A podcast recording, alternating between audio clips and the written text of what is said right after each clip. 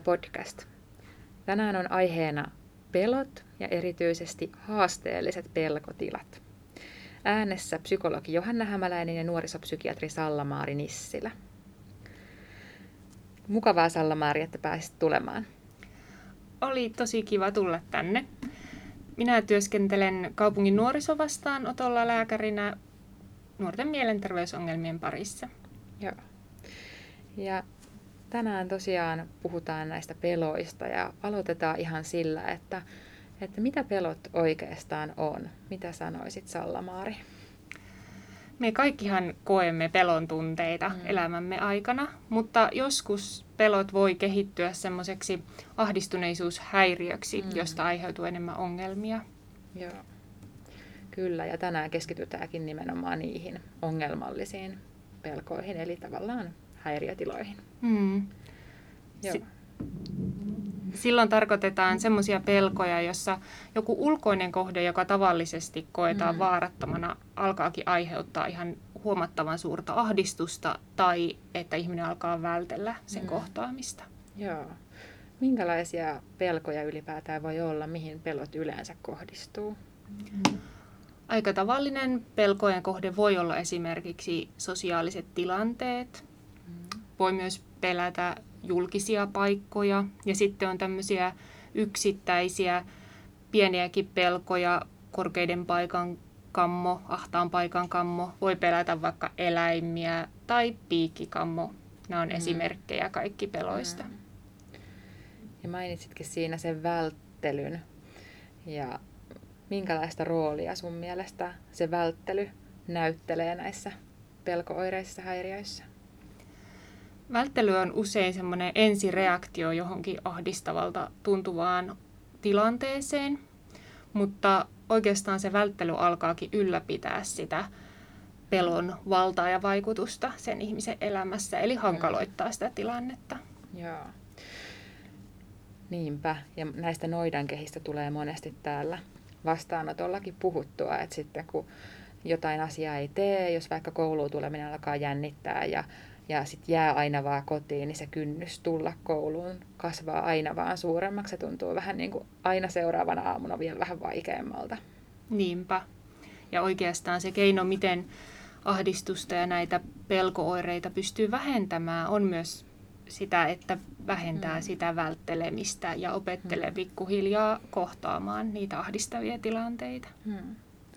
Palaan vielä vähän siihen, mitä Salla-Maari sanoit aluksi siitä, että toisaalta että pelko niin kun on myös semmoinen, voi olla ihan tavallinen tunne tai nimenomaan on sitä meille kaikille, että jokainen ihminen tuntee pelkoa joissain tilanteissa ja, ja tota, ehkä semmoinen hyvä muistaa siinä on se, että, että ihminen ei olisi varmaan selvinnyt ilman pelkoa. Että sillä on kuitenkin mm. semmoinen elämää suojeleva funktio ja sen tarkoitus on saada meidät huomaamaan, mikä on vaarallista. Mutta että häiriötilanteessa sit se alkaa just kohdistua semmoiseen asiaan, niin kuin sanoit, että mitä ei tarvikaan pelätä.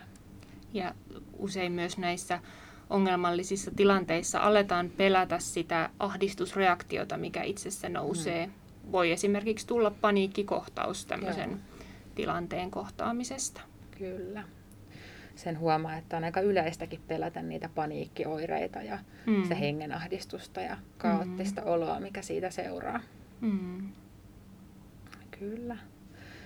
Minkä takia sitten ihmisillä kehittyy pelkooireiden häiriö?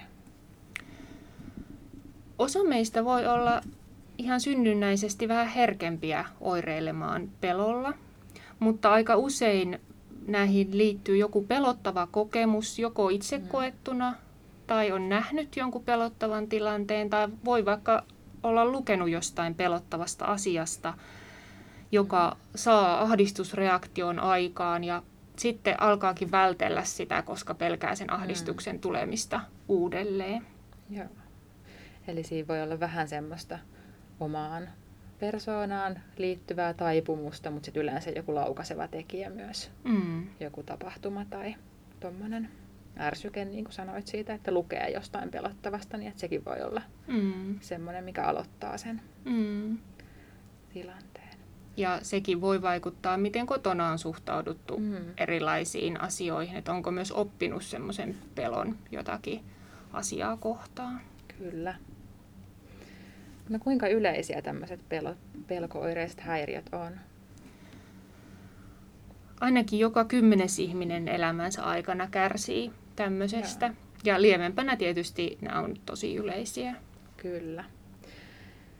No, nyt vähän keskusteltiin jo siitä, että mitä pelot oikeastaan on ja mitä niihin liittyy. Puhuttiin niistä tavallisista peloista, mitä se tavallinen pelkääminen, elämään kuuluva pelkääminen on ja mitä sitten silloin, kun siitä muodostuu häiriö.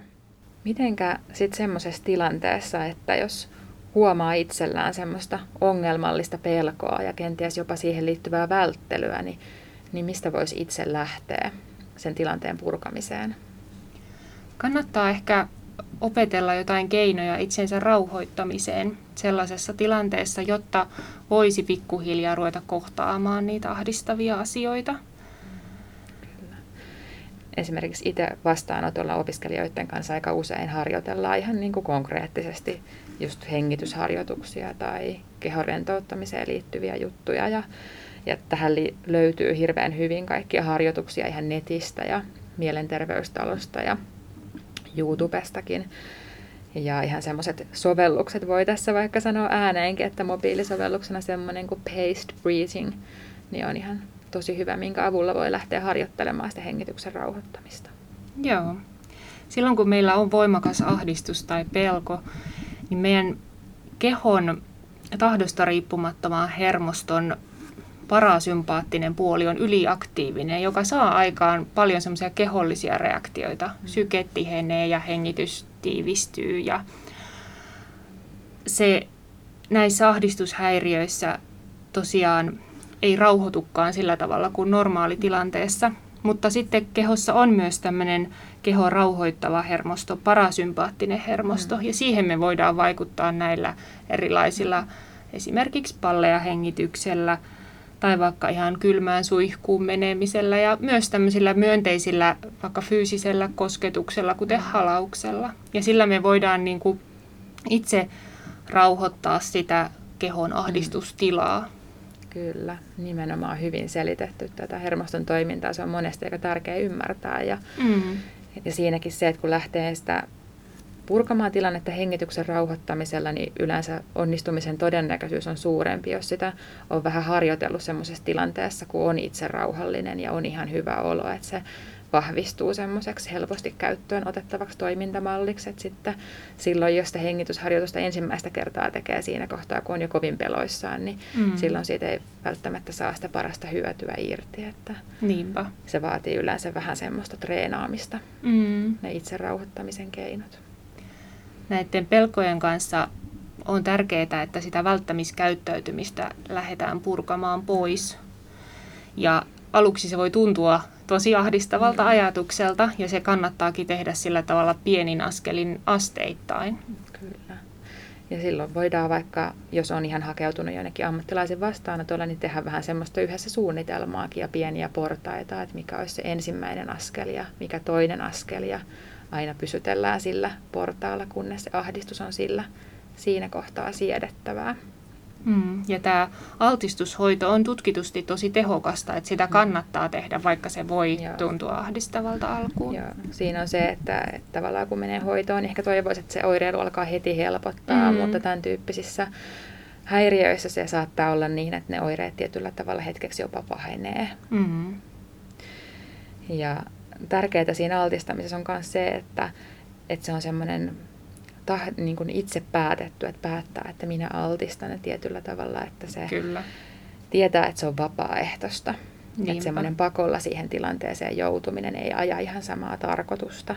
Ja sen takia sitä altistamista voi helpottaa se, että jos se vaikka koskee jotain semmoista pelottavaa tilannetta, että miten siitä sitten voi poistua, jos se alkaakin tuntua ihan ylivoimaiselta tai kehen voi turvautua siinä tilanteessa. Hmm. Ja altistamisen voi aloittaa vaikka semmoisilla mielikuvaharjoituksilla, hmm. että ensin miettii sitä ahdistavaa tilannetta mielessään tai voi katsoa vaikka jotain kuvia siitä tai videoita Kyllä. ennen kuin edes menee sinne Joo. paikan päälle. Eli tosi pienin Niinpä. askelin.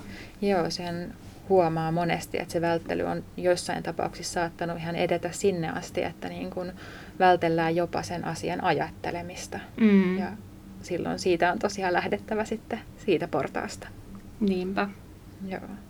Ja tämä altistaminenhän tämä on semmoista haasteellista ja, ja ei niin mielekästä, niin mitä ajattelet Salla-Maari, että miten siihen voisi itseään jotenkin motivoida?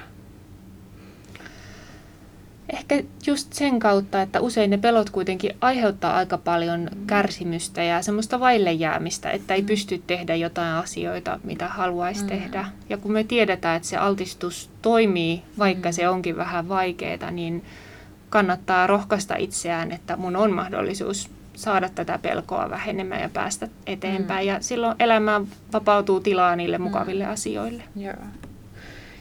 Ja siihen kanssa törmää itse aika usein, että että sitten voi olla sellainen olo, että jos huomaa, että vaikka muut ikäluokasta ei just sillä hetkellä ei tiedä vaikka ketään toista, kella olisi kyseinen pelko, mikä itsellä on, niin voi tulla jopa semmoista vähän niin kuin moittimista itseä kohtaan, että minkä takia mm. mä nyt oon tämmöinen, miksi mä pelkään tätä, kun muut ei pelkää. Niin, niin siinä kohtaa semmoinen ehkä hyödyllisin asenne olisi semmoinen hyväksyvä suhtautuminen, että meillä on niin kuin yleensä elämässä vähän eri vaiheissa eri tavalla vaikeaa ja ja että ei, ei ne pelot ole ennenkaan mitenkään itse valittuja tai itse aiheutettuja. Mm. Ja usein siinäkin saa olla armollinen itseään kohtaa, että voi mennä jonkin aikaa, että se pelko lähtee mm. helpottumaan. Mm. Ja siksi myös sitä motivaatiota tarvitaan, että meillä ei ole semmoisia ratkaisuja, joilla me mm. napista painamalla saataisiin se loppumaan, vaan sitä täytyy harjoitella. Joo. Eli tässä nyt käytiin vähän läpi sitä, mitä, mistä itse voi lähteä, jos huomaa tämän tyyppistä oireilua, mutta milloin sitten kannattaisi hakea ihan ammattilaisilta apua?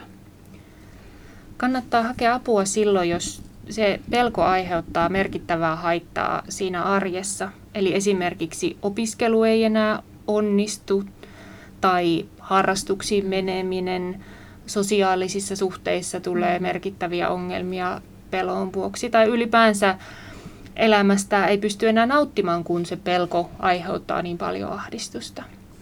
Niinpä.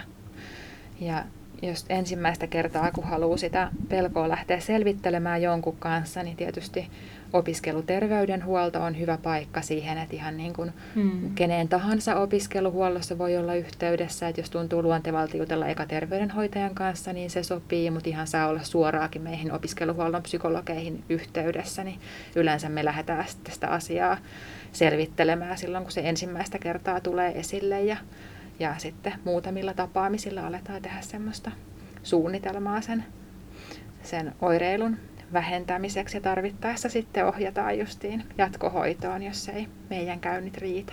Hmm. Netistä myös löytyy semmoisia itsehoitooppaita. Hmm. Esimerkiksi mielenterveystalo.fi-sivustolla on Joo. nuorille ja aikuisille tehtyä materiaalia, jossa on myös näiden pelkojen hmm. hoidosta, että miten itse voi vaikka suunnitella Kyllä. sitä altistamista askel askeleelta. Ja ne on monesti osoittautunut erittäin hyödylliseksi, että on kuullut kyllä, että niistä on moni saanut myös apua. Kyllä.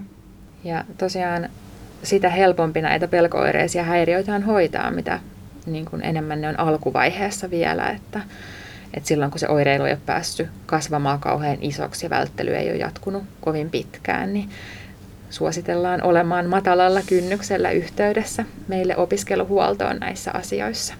Kyllä. Ja Kiitoksia Sallamaari. Kiitos. Seuratkaa Mielentilaa opiskeluhuollon Instassa. Se löytyy tukea alaviiva opiskeluun alaviiva tre. Kommentoikaa ja ehdottakaa aiheita. Pysykää kuulolla.